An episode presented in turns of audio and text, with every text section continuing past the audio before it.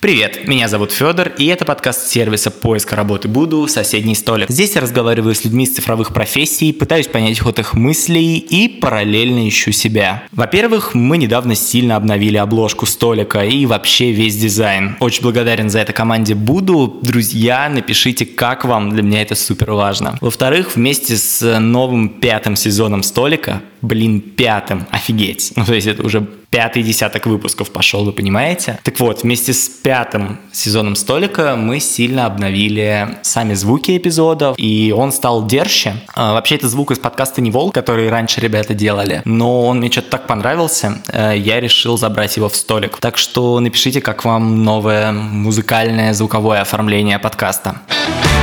Как всегда, рассказываю вам о том, что происходит со мной в Буду. Если помните, планировали делать э, новый продукт Буду Плюс. Я эту идею лидировал, но сейчас мы поняли, что, наверное, слишком много ресурсов тратится туда, и в целом это не то, что нам сейчас в приоритете. У нас две основных цели сейчас. Первое – это рост пользователей, второе – рост выручки, и Буду Плюс пока что, кажется, очень косвенно влияет и на тот, и на тот показатель. Поэтому мы решили начать с малого и пока что попробовать просто провести платные мероприятия и, возможно, давать какой-то платный контент в Буду журнале. Мы сейчас, кстати, запускаем таки Буду журнал, уже пошли первые статьи туда, и в целом есть очень-очень оптимистичное настроение по поводу этого бренд-медиа, потому что сейчас, честно, в России кажется, что нет каких-то бренд-медиа классных, связанных с карьерой именно.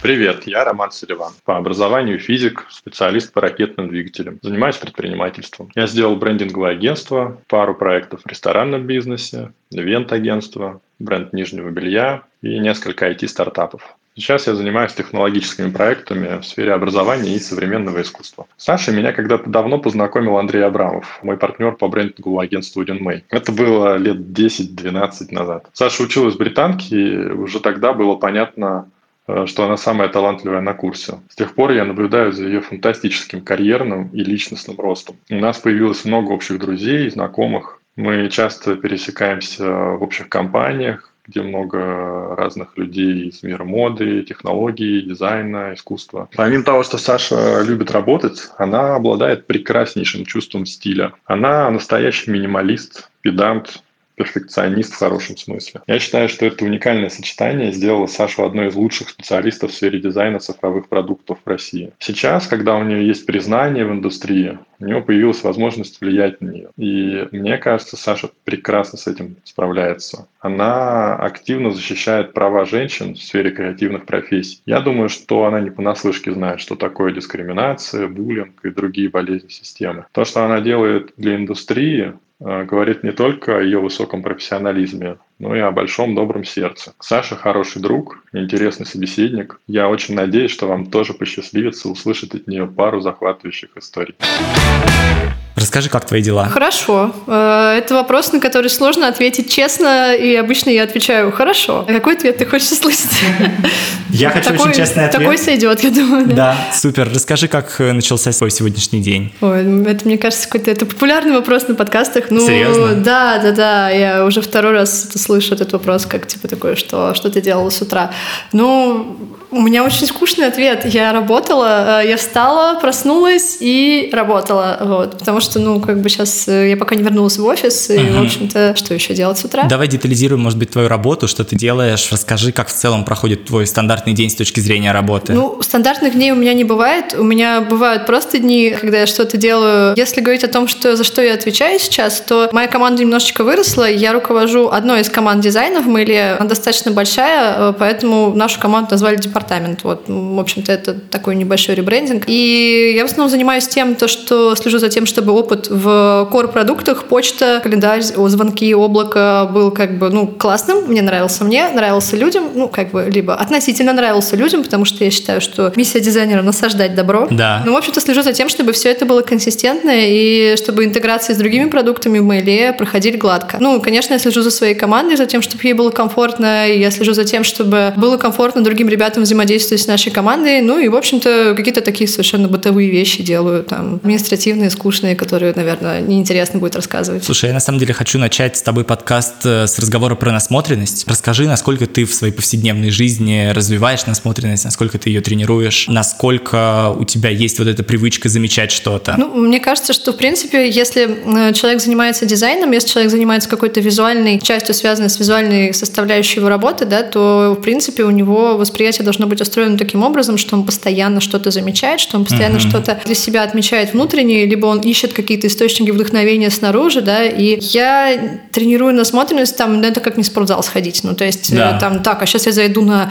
дрибл и буду там тренировать насмотренность. Мне кажется, это так не работает, хотя, ну, базово, в принципе, уровень рынка там можно оценить. Мне кажется, что вдохновение круче искать в каких-то совершенно смежных областях, иногда к дизайну вообще никакого отношения не имеющих. А я очень часто много вдохновения нахожу в книгах, когда представляю, что там описано, или какой, ну, какой-то художественной литературы, если брать. Я очень много вдохновения нахожу в каких-то технических материалах. Ну, например, я недавно была на УЗИ и видела, как устроен интерфейс вот этого аппарата с УЗИ, и думала, боже, как круто, это, космический корабль, меня это вдохновляет, э, офигеть. Хотя вроде как, ну, ты, типа, лежишь на УЗИ, и, наверное, это некомфортно должно быть. Мне очень нравится замечать какие-то странные или интересные вещи в музеях. То есть я много хожу по музеям, я смотрю за тем, что происходит в... Ну, я плохо разбираюсь в современном искусстве, потому ну, с точки зрения рынка и с точки зрения какой-то повестки, но мне очень нравится ходить и переживать что-то. Именно не только визуальные переживания, а просто какие-то переживания, которые мне сложно воспринять с первого раза, то есть которые остаются со мной на какое-то долгое время и заставляют меня возвращаться к ним в рефлексии. Вот это, мне кажется, тренирует насмотренность намного лучше, чем картинки смотреть реально. Потому что картинки рано или поздно, как бы, ну, все-таки есть рынок, есть какие-то тенденции на этом рынке, есть что-то модное, что-то не модное, ну вот, что-то менее модное, и так или иначе оно повторяем, повторяется, повторяется. Ничего нет плохого в том, чтобы быть э, в рынке, но мне кажется, если ты хочешь создавать что-то новое или что-то отличающееся, чтобы формировать свой стиль, круче искать вдохновение в соседних каких-то областях. Слушай, а может ли, например, продукт э, условно вызывать вот эту рефлексию, о которой ты говоришь? Ну, то есть, э, я не знаю, те же продукты мейла, например, насколько ты вдохновляешься тем, что делает твоя команда? Ну, продукты мейла вызывают у меня больше рефлексию, что это моя работа, испытывать рефлексию на тему продуктов мейла. За это, в общем-то, мне платят деньги. Я, ну, я вдохновляюсь тем, что делает моя команда, и я стараюсь вдохновлять свою команду сама. Я очень много рисую сама, ребята очень много как бы рисуют тоже. У нас есть креативная команда, мы постоянно с ней что-то делаем. Mm-hmm. То есть мне очень нравится, когда нету такого разделения, что, мол, есть дизайнер продукта, вот ты прямоугольники с текстом рисуй, иногда кнопки, типа закрась прямоугольник ярким цветом. Мне кажется, то, что продукт — это целостный опыт, да, и классно, когда у этого продукта есть харизма. Mm-hmm. Ну, то есть классно, когда ты чувствуешь что-то, какую-то эмоцию, когда ты используешь продукт, ты понимаешь, что, что кто-то есть за ним, за ним есть команда, которая подумала вот об этой мелочи, написала нормальный текст, нарисовала классную иллюстрашку, нарисовала какой-то милый онбординг, классно сформировала паттерн, да. Иногда этот паттерн может быть сначала неудобным, потому что я считаю то, что ну, нельзя слушать всегда людей, да. надо слушать еще и очень себя. Вот. И мне кажется классно, когда вот есть ощущение э, вот этой целостности от продукта. И я стараюсь, чтобы это ну, происходило в моих продуктах. Мне кажется, ну, ребята э, мою, мою позицию здесь полностью разделяют. Вот. Ну, конечно, меня вдохновляет то, что я делаю. Ну, типа, нахваливать там, вот, мы такие классные. Ну, классные, но я не знаю, сколько это будет правильно э, в этом формате. Расскажи про свою команду. Сколько у вас человек? Вообще, насколько она большая? Какие у вас есть внутри департамента подразделения? А, я не могу привыкнуть к названию департамента, ладно.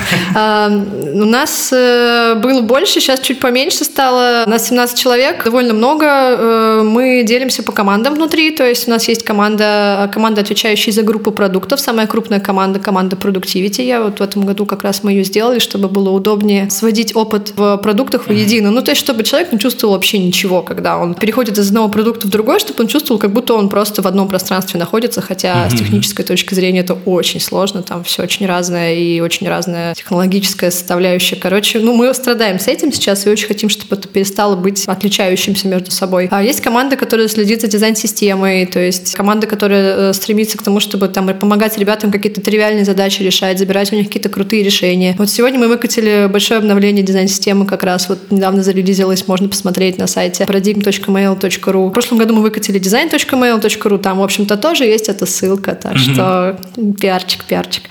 Вот. Ну, есть команда, которая отвечает за бизнес-продукты, есть команда, которая, ну, как бы внутри, внутри этой команды делится по каким-то тоже направлениям. Э, ну, как-то вот э, по продуктам мы работаем. Нет такого, что вот какой-то этот человек отвечает только за этот, человек отвечает только за это. Я стараюсь сделать так, чтобы ребятам было комфортно в своей роли и чтобы у них была возможность сделать что-то сверху. Ну, то есть у нас кто-то просто супер круто рисует иллюстрашки. Да, он дизайнер продукта, но ему реально в кайф это делать, и мне кажется, это вообще, ну, это замечательно. Пускай рисует, это же его, как бы, видно, что у него получается. Не обязательно зацикливаться на чем-то одном. То есть ты считаешь, что лучше и вот и вообще в твоей команде люди такие довольно мультизадачные? Ну, то есть у вас нет какой-то четкой специализации внутри? Скажем так, люди отвечают за свою зону какую-то, да. за свою продуктовую часть, но при этом они могут любить делать что-то еще. Например, есть Валера Сироткин, который 3D занимается. Он в команде uh-huh. дизайн-системы, он, по сути, как бы отвечает за системную составляющую, но ему нравится делать 3D-рендеры всякие, у него uh-huh. получается круто, у него есть целый инстаграм на эту тему. У каждого есть свой фокус, да, и у каждого есть, ну, какая-то своя специфика, свой какой-то талант, да, отдельный. Мне кажется, это круто, э, просто это, эти, эти таланты, они должны находить применение в работе, да, то есть круто, что ребята могут и то, и то делать. Так что, наверное, мультизадачность абсолютная нет, конечно, нет, это бессмысленно, иначе все плохо будет получаться. Да. Но есть какая-то зона ответственности, какой-то фокус, и у каждого он немножечко разный. Давай чуть больше поговорим про твою роль в команде. Как ты для себя сейчас ее определяешь? Ну, у меня, на самом деле, такое очень сформированное представление о том, что должен лидер в команде дизайна в принципе делать, но оно лично мое, то есть оно mm-hmm. не значит, что это там так должно быть всегда, и вообще это абсолютно правильная позиция. Мне кажется, то, что моя задача — это вдохновлять и вести в какое-то будущее, в котором нам всем хорошо, да. Видение этого будущего мы формируем вместе, это mm-hmm. супер важно. То есть супер важно, когда, как бы, я не считаю то, что правильно сказать, мы идем туда, все, идите. А я считаю, что это очень важно отрефлексировать, обсудить и принять мнение всех, но тем не менее, как бы, мне кажется, что задача лидера все-таки решение принимать. То есть, да, я иногда какие-то директивные решения принимаю, часто принимаю директивные решения в контексте какой-то визуализации, потому да. что это очень сложно сделать продукт целостным, когда он пытается понравиться всем, потому uh-huh. что, ну, это как с человеком, человек не может нравиться всем, кому-то он будет не нравиться, и это нормально. А его целостность, она именно в этом сочетании как бы достоинств и недостатков, потому что если ты нравишься всем, ты никакой, ну, будем честными. И сложнее, наоборот, не нравится никому Конечно. на самом деле.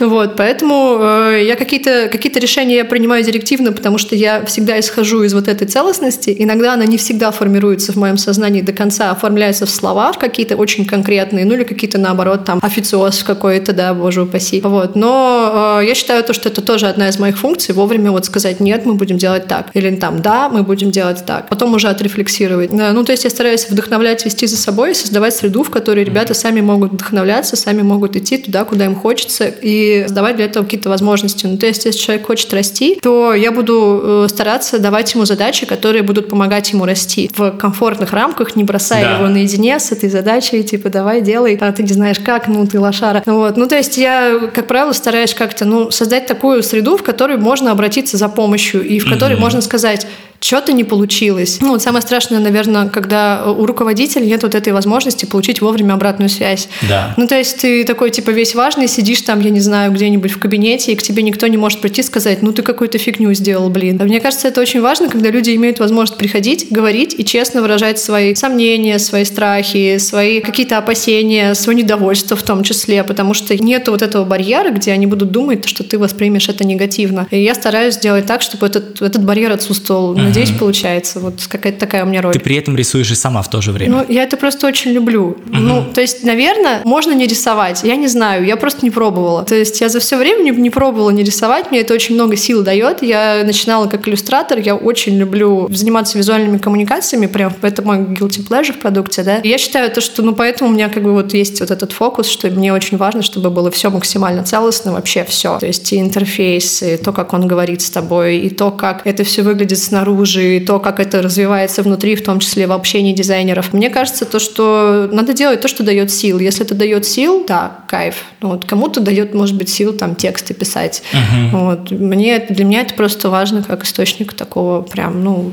вдохновения для себя самой. Насколько может конфликтовать вот такая менеджерская роль, условно менеджерская, и творческие задачи? Насколько у тебя они сами вот между собой в течение дня могут даже перемешиваться как-то? Ну, мне кажется, здесь нет явного конфликта конфликта здесь есть просто вопрос тайм-менеджмента, потому что ты в любом случае, э, ну, если что-то делаешь руками, да, тебе нужно это время. Это как бы понятно, да, то, что действительно его нужно откуда-то брать. Но мне кажется, если распределять работу нормально, да, то, что я, например, не люблю, когда мне было бы ужасно скучно, если бы моя работа состояла из «Эй, ты делай то, а ты бумажку мне неси, я буду ее подписывать». Да.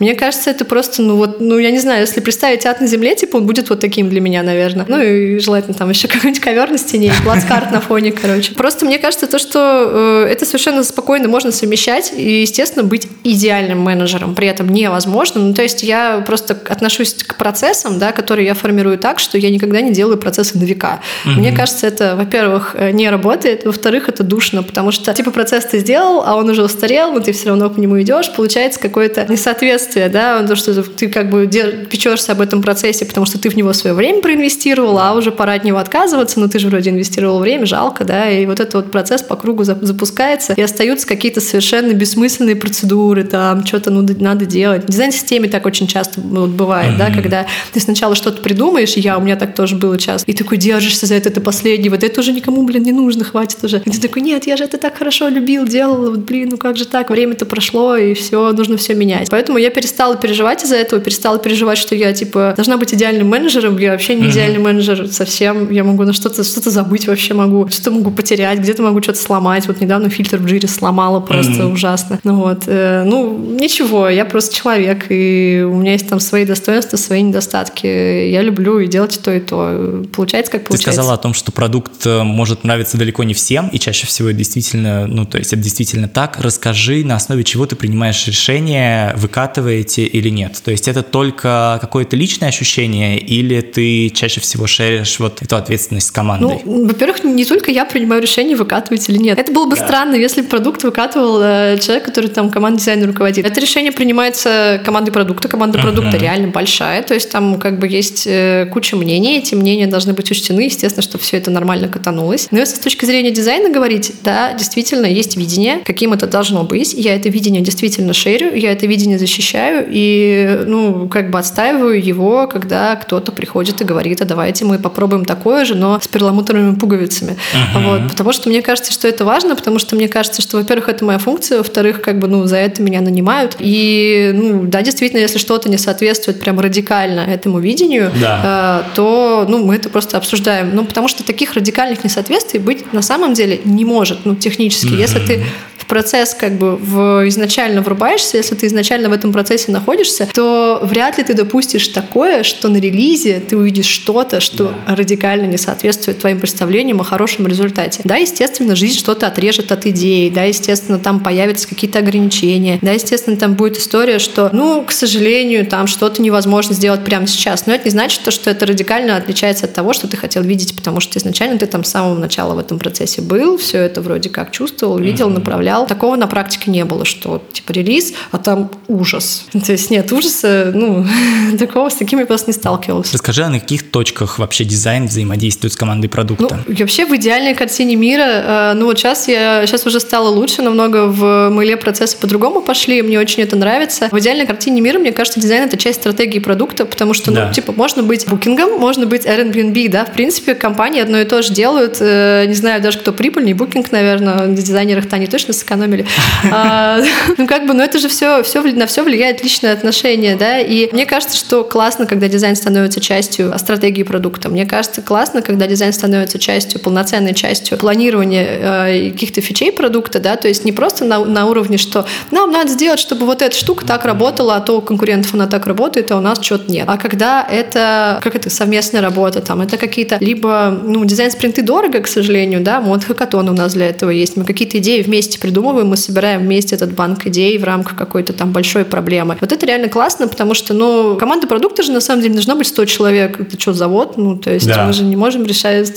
Во-первых, столько платить неоткуда. Во-вторых, мне кажется, что э, круто, когда в команде люди могут приносить идеи. Не просто, типа, я делаю свою работу, сижу вот на пятой точке на стуле в офисе классный, а именно что-то придумывать. И вот это придумывать, оно, мне кажется, работает, когда привлекают всех. Ну, то есть, типа, спроси тестировщика, что поменять. Иногда он реально крутые штуки говорит, прям реально крутые. Угу. И вот ну, мы для этого стараемся в дизайнерской среде вот хакатоны поддерживать. Эта традиция давно в Мейле, она да. мне нравится. Конечно, взаимодействовать, конечно, с дизайном напрямую э, как бы круче работать, когда есть тестирование какое-то. У нас крутая UX-лаборатория, дизайнеры угу. все там сидят на исследованиях. Я не могу уже сидеть на всех исследованиях, потому что их очень много, их настолько много стало, что они, если включить календарь исследователей, то он просто заполнит весь мой день, то есть у меня не будет э, как бы перерывов вообще никогда. И поэтому я хожу на супер какие-то важные исследования, читаю, читаю какие-то только ну, э, отчеты, но вот, естественно, дизайнеры взаимодействуют с продуктом, ну, влияют на продукт напрямую на этапе, на этапе исследований, потому что если происходит без дизайнера, получается такая история, что типа, ой, ну, мы там что-то отисследовали, давайте uh-huh. это все поменяем. Вообще не, обязательно ничего менять после исследования,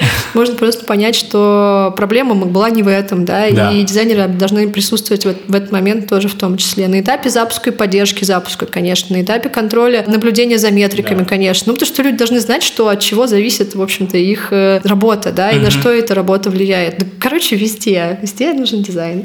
Дизайнерский дизайн. Давай поговорим с тобой чуть больше про отбор в команду. Расскажи, кто у вас сейчас работает внутри Мейла, вот именно в твоем департаменте, в твоем отделе, как угодно будем называть это. А, ну, я не буду называть имен. Нет, конечно, нет. Хотя я они известны, про... потому что не да. хочу, чтобы никого, никого схайрили, естественно. А, ну, сейчас с нами работают ребята, которые к нам по-разному присоединились. Кто-то уже был в команде mm-hmm. довольно, довольно давно. То есть есть разные карьерные стратегии. У кого-то это стратегия поработать несколько лет в одной компании, потом пойти в другую. Вот у меня примерно да, такая. Да, вот это твоя. А, есть стратегия поработать долго в одной компании, да. там сильно вырасти. Да, они совершенно нормальные, как бы обе, тут все зависит от личного выбора. Поэтому у нас у ребят тоже примерно вот ну, такая же, такое же, э, такая же история с тем, как они набирались в команду. Кто-то да, работал там да. долго, кто-то там реально 6 лет, 5, там 7 лет. А кто-то пришел недавно, кто-то там э, пришел, ушел. То есть кто-то наоборот ушел, пришел. А, такие случаи тоже бывают, что люди в мейл возвращаются, уходят, возвращаются потом. И ну вот примерно 50 на 50 сейчас, то есть ребят, которые работали, и ребят, которые пришли э, новые.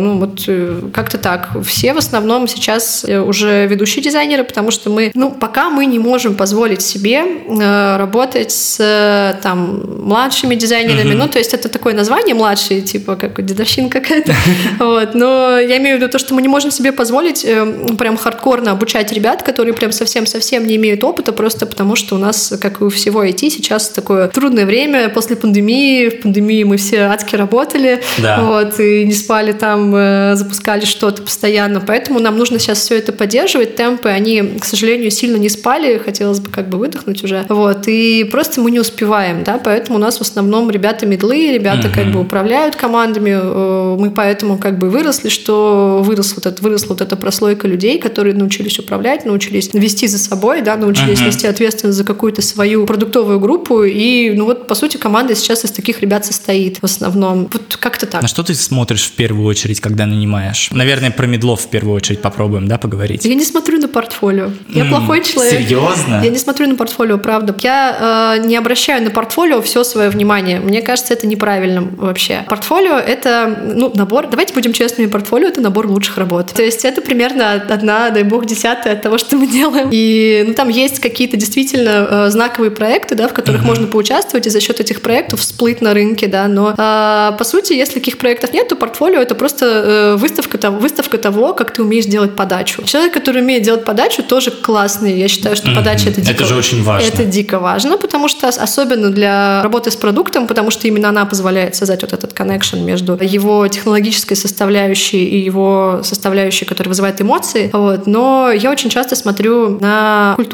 человека, на то, насколько он подходит команде, на то, какие у него ценности, на то, как он говорит, на то, о чем он говорит, что для него важно, а, что он за человек. То есть мне очень важно, что это за человек. Как сказать, я очень трепетно отношусь к выбору людей, очень э, трепетно отношусь к тому, что я делаю на работе. Да. Типа 8 часов сидеть с людьми, с которыми ты не разделяешь никакие ценности вообще, это очень грустно. Угу. Я стараюсь, естественно, не выбирать людей, которые там разделяют только мои убеждения. Нет, это бред. Ну, как бы, мне кажется, что команда должна состоять из разных людей, она должна состоять из, из разнополярных мнений в том числе, но в рамках какого-то этического как бы, ну, вектора, да, то есть там угу. это люди, которые ценят там, как и я, там, там доступность, да, и инклюзию. Это люди, которые там не, ну, как бы обладают какими-то негативными стереотипами. В общем, мне кажется, это важно, mm-hmm. потому что это все так или иначе влияет на тот продукт, который они создают. А я хочу создавать крутой, этичный продукт, как бы, который людей развивает, объясняет им, почему можно сделать так, как можно сделать их жизнь лучше, даже если это, блин, почта. Ну, то есть, мне кажется, вообще не, не важно, что ты делаешь, важно как бы как, да, во mm-hmm. многом. Конечно, если утрировать, то не совсем, но не важно. И вот я стараюсь смотреть на то, какая культура, я стараюсь смотреть на то, как человек презентует свою работу и как человек рассказывает о том, что он там сделал. Ну, например, если человек будет показывать огромный проект, гигантский просто, и говорит, ну я там все, все сделал там, чисто я, и я буду задавать вопросы, а вот это, а вот это, а это не я, а это не я. Но это просто неправильно, мне кажется, надо упоминать ребят, с которыми ты работал. Честно рассказывать, что ты делал там, честно рассказывать, что понравилось, что не понравилось. То есть ты очень обращаешь внимание на честность именно, и вот на такую открытость именно в точке портфолио. Я обращаю внимание на то, насколько искренен человек сам с собой, да, потому что, ну, раньше на рынке была такая история, что ты приходишь э, собеседовать ребят, и, да. э, видимо, я не знаю, кто, кто рассказал, что нужно так себя презентовать на рынке, люди начинают рассказывать о себе так, как будто они уже, в принципе, Fake make it, Пре- президент. Да. да, мне кажется, что, ну, как бы это нормально работает, наверное, в, в рынке, как бы в Штатах это вообще норма, то есть люди про, рассказывают про себя так, как будто они уже слетали на Марс и вообще Илон Маск, вот, и, в принципе, так делает каждый, но вот мне, это, мне с этим сложно, э, потому что я понимаю то, что там как бы огромная командная работа, а человек начинает вот это все себя пиарить, ну, как бы, ну, пиарь, ну, хорошо, но зачем так явно? И мне очень э, важно, когда у человека есть какие-то еще помимо работы, ну, интересы, да, то есть эти интересы он может как-то раскрыть, там, как-то раскрыть в разговоре. Вот, это, мне кажется, здорово. Вот, я, ну, я обращаю внимание на людей очень сильно, потому что много хороших, классных спецов uh-huh. с одинаковыми примерно проектами по уровню в портфолио, но не все они при этом соберутся в крутую команду. Можешь рассказать про какие-то основные ценности твоей команды? И мне кажется, что, может быть, это будет в какой-то степени равно твоей личной ценности. Мне кажется, в принципе, когда человек ну, руководит чем-то, да, или занимается, или берет на себя ответственность за что-то, он так или иначе свои ценности туда приносит. Потому uh-huh. что, ну, это так не бывает, что, типа, вот на работе ты один, а дома ты другой. Это значит, что это какая-то биполярка уже.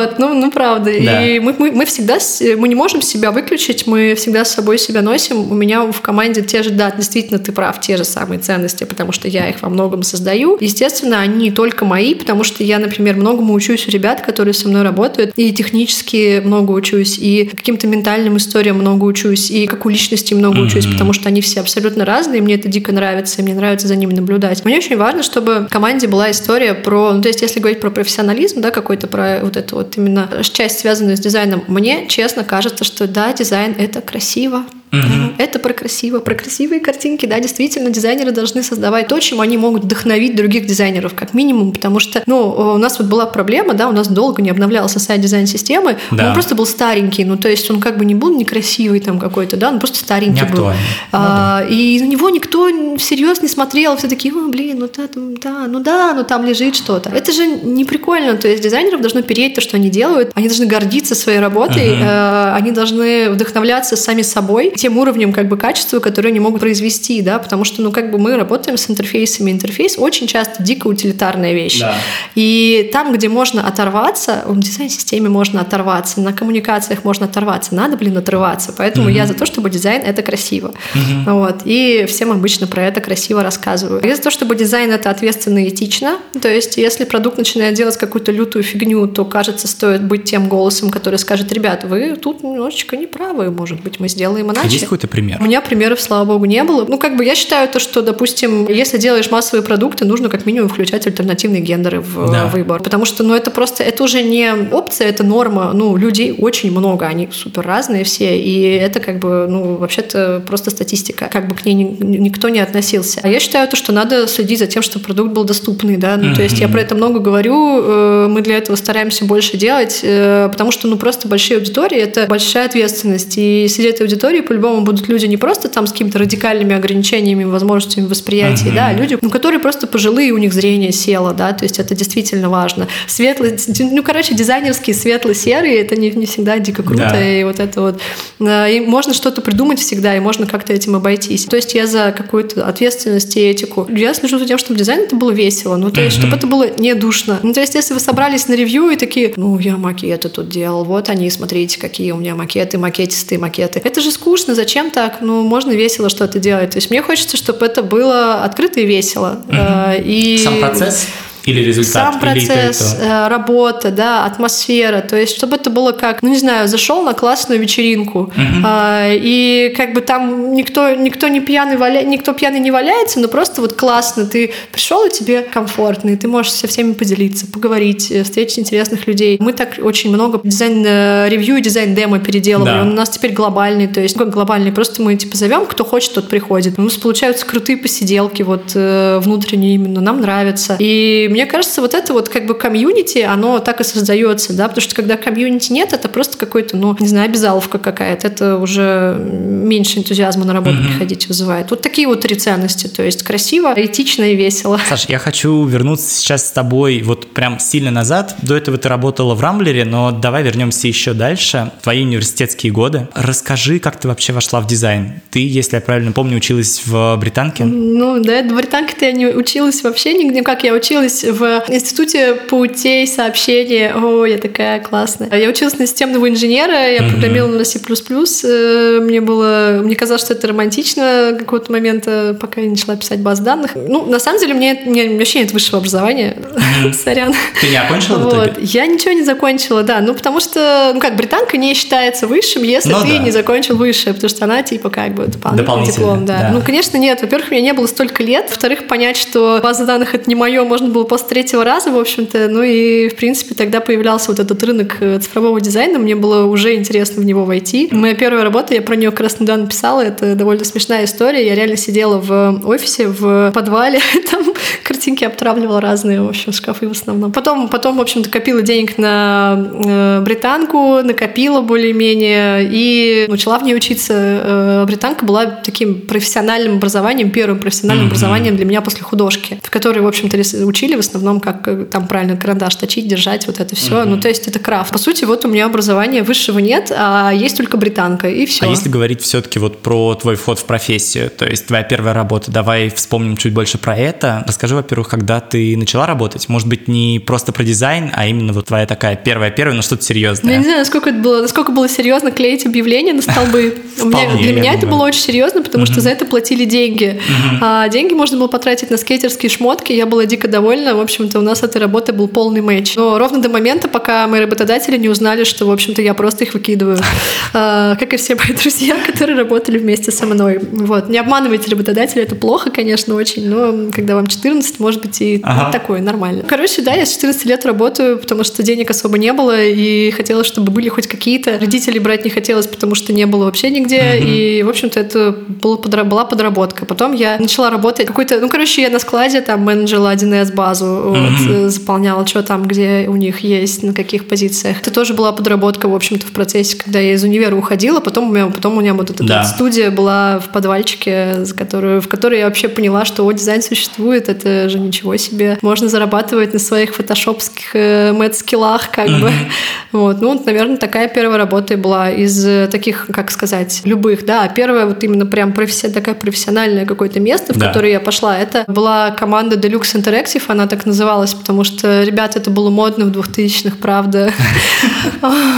Ну, вообще, как бы там было, ну, просто ребята с момента основания рынка существуют, и э, у них действительно была очень сильная, была очень сильная экспертиза, и я туда пошла после британки. Я там многому научилась, я там научилась э, первые свои съемки сделала рекламные, то есть это было прям интересно. Потом была реклама, была BBDO, там я дико многому научилась. Я там работала с Ильей Андреевым, с Полиной Забродской в одной команде. Это было дико сложно, потому что они очень много от меня ждали, я нифига uh-huh. не умела. Но чувствовала, что это вообще, как бы, что я делаю, боже мой, я же такой, я так, так ничего не знаю, как я могу это делать. Потом просто я очень много сил и времени приложила к тому, чтобы научиться. И вот потом был Яндекс, э, после Яндекса Рамблер, а да. потом уже Mail. Ну, как-то вот, если кратко, то так. У тебя очень такой определенно четкий шаг в карьере, ну, то есть ты через какое-то время уходишь. Расскажи, в какой момент ты понимаешь, что нужно уходить. Ну, на самом деле, я не планирую это заранее, Конечно. и я не такая, о, ну, сейчас это типа на полгодика, потому что мне кажется, то, что нужно оценивать э, перспективы в моменте, а не, в, ну, отталкиваясь от какого-то прошлого, да, в прошлом может быть создан какой-то некий план, uh-huh. некий ориентир и набор ориентиров, которые вызывают ощущение там счастья, к которому хочется стремиться, стремиться. Но мне очень важно, например, чтобы была возможность расти. Мне сложно, когда я вижу свой потолок, и я такая, даже если до него не, не достигла, когда я понимаю, что он существует вот уже здесь, как бы, и он скоро, вот mm-hmm. скоро я смогу его потрогать, да. Можешь и... чуть подробнее рассказать? Это какое-то отсутствие дальнейшего роста в плане? Ну, то есть ты не можешь... Это отсутствие перспектив, которые меня интересуют в развитии компании. Ну, то есть компании же могут развиваться совершенно по-разному. Конечно. У каждой компании своя стратегия. Она ее выбирает в зависимости от того, что хочет там инвестор, что хочет да. основатель, что хочет э, рынок от нее. Там нет какого-то конкретного решения, да, кто принимает это решение. Мне очень важно знать, что хочет компания делать дальше, на что она обращает свое внимание. И когда я понимаю, что наши интересы здесь расходятся, и в будущем как бы мне придется перестроить свою работу, допустим, под специфику, которая мне менее интересна, угу. я просто принимаю решение, что мне все очень нравится, я всех очень люблю, но мне пора идти, потому что мой как бы путь, он вот немножечко в другом месте пролегает. И ну, вот как-то так я принимаю решение обычно. Что тебе дала британка? А британка мне дала, на самом деле, очень крутую базу, потому что я пришла в британку, когда у меня уже был определенный большой набор хард-скиллов каких-то, да, которые были совершенно неупорядочены. То есть я умела что-то тут, что-то здесь. Ты просто сама пробовала?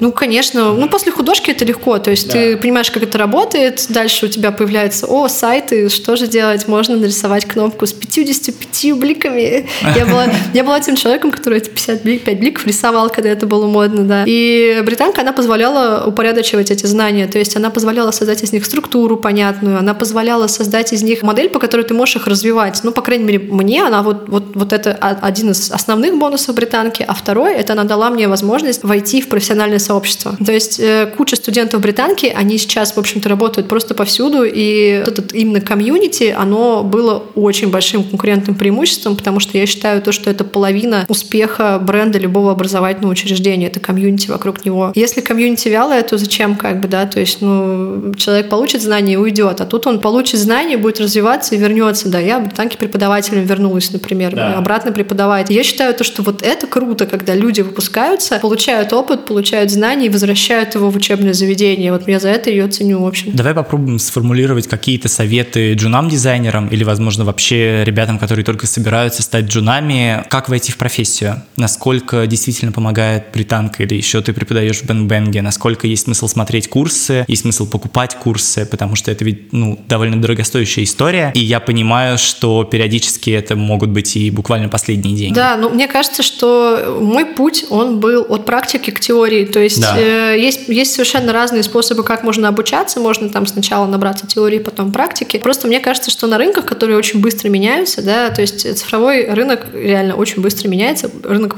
с продуктами связанный тоже очень быстро меняется, IT, в принципе, довольно быстро меняется. Нужно нарабатывать практику, потому что теория, пока вы будете ее изучать, она просто ну, устареет, сори. Mm-hmm. Ну, то есть, если вы купите курс какой-нибудь пятилетней давности, вы будете слушать о вещах, которые уже могут существовать в совершенно другом виде или вообще да. не существовать. И поэтому актуальность знаний, она здесь очень-очень-очень важна, да, и мне кажется, что проще всегда идти, ну, всегда проще, на мой взгляд, идти от именно практики. То есть э, найти какое-то место, которое, возможно, не будет удовлетворять всем идеальным критериям и критериям идеального места работы, но будет позволять применять постоянно свои знания на практике. И, возможно, это какое-то там, ну, я не знаю, вот я обычно рекомендую идти не сразу в продукты, я рекомендую идти попробовать посмотреть в сторону агентств, в сторону студий каких-то, потому что там есть возможность потрогать разные специфики. Чем более разные вещи человек на входе в карьеру делает, тем у него больше больше возможностей выбора в будущем, мне кажется. Ну, по крайней мере, время, когда ты только входишь в профессию, это время вообще угорать, экспериментировать, делать все, что угодно, потому что это ну, действительно такое состояние, когда ты можешь выбирать. Ты да. можешь посмотреть, а что тут, а что там, а что здесь. Как бы это не значит, что выбирать нельзя потом, да, это значит просто, что,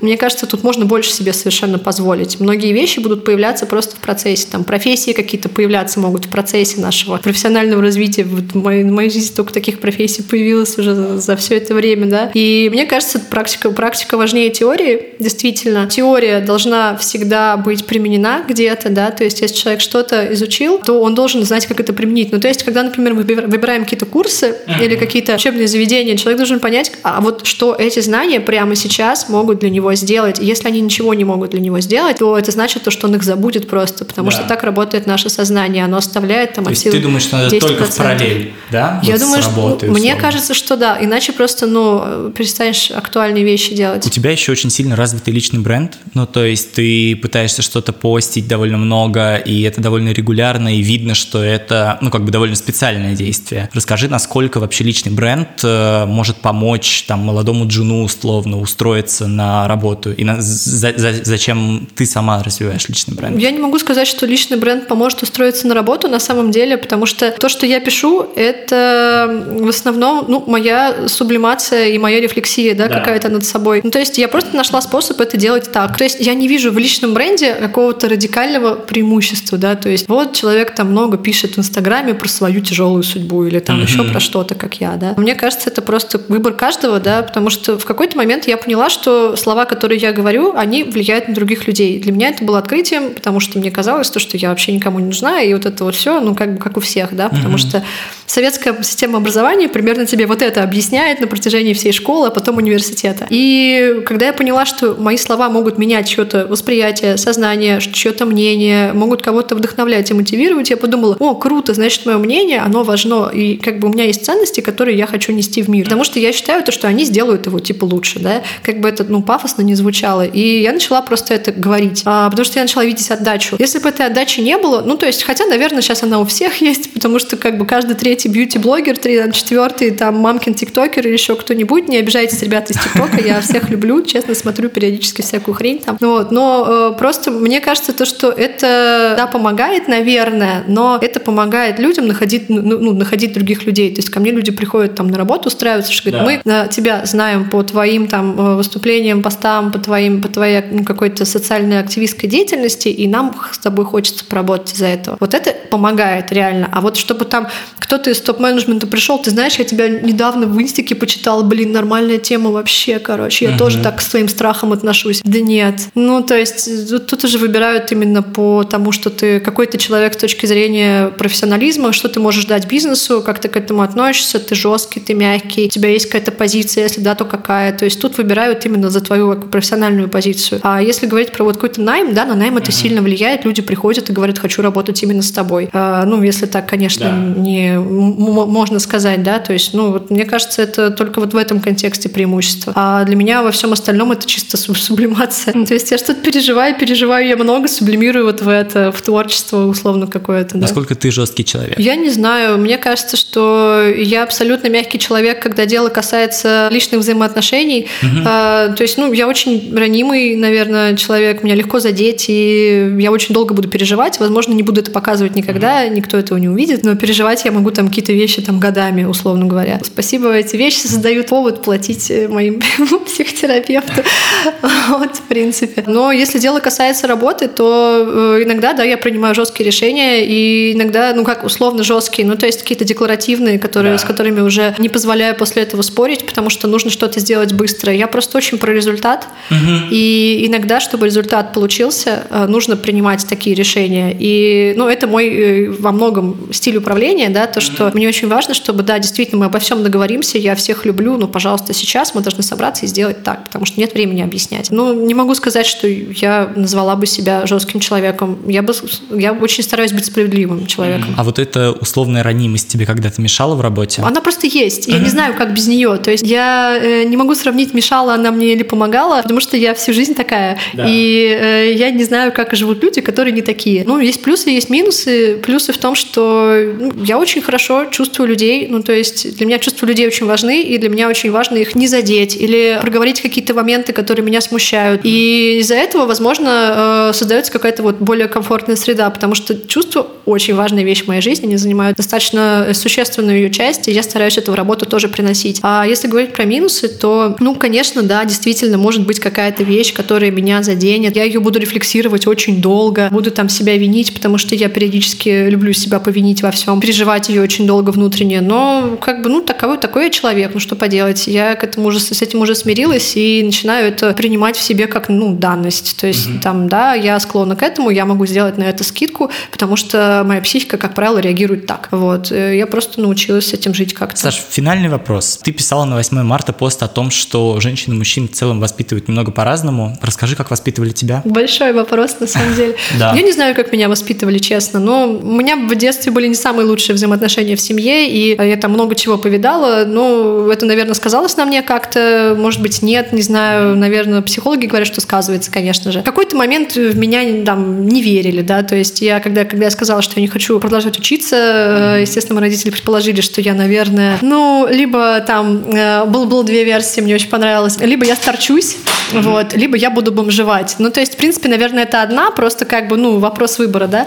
А, то мне есть очень... у тебя не было какой-то такой родительской поддержки? Ну, вот как, как такое ощущение, что да, наверное, да. Ну, мне кажется, просто люди, которые росли в как бы вот этот период, когда были 90-е, они просто же пережили, по сути, такую радикальную трансформацию mm-hmm. очень понятной им системы в ничего вообще. Да. И, по сути, у них просто, э, ну, их мир с ног на голову перевернулся. И для них, естественно, было очень страшным движение какие-то или действия, которые не направлены на их картину, на ту картину мира и то продвижение по этой, как бы вот этому жизненному пути, который они себе видели. Они, естественно, видели в этом страшные для меня последствия, старались меня от них уберечь, пугая. Mm-hmm. Вот. Но для меня это был совершенно, ну, эффект для меня был совершенно другим. Я думала, что, ну, черт меня не верит. Ну, ладно, буду верить сама себя. Вот. И как-то вот так. А потом мы, естественно, все помирились, э, уже осознали то, что, да, действительно, там было страшно, поэтому были такие слова и были такие поступки. Тогда было тяжело. Вот. Э, и, наверное, ну, как-то вот так воспитывали. Так многих воспитывали, я думаю, что в те времена.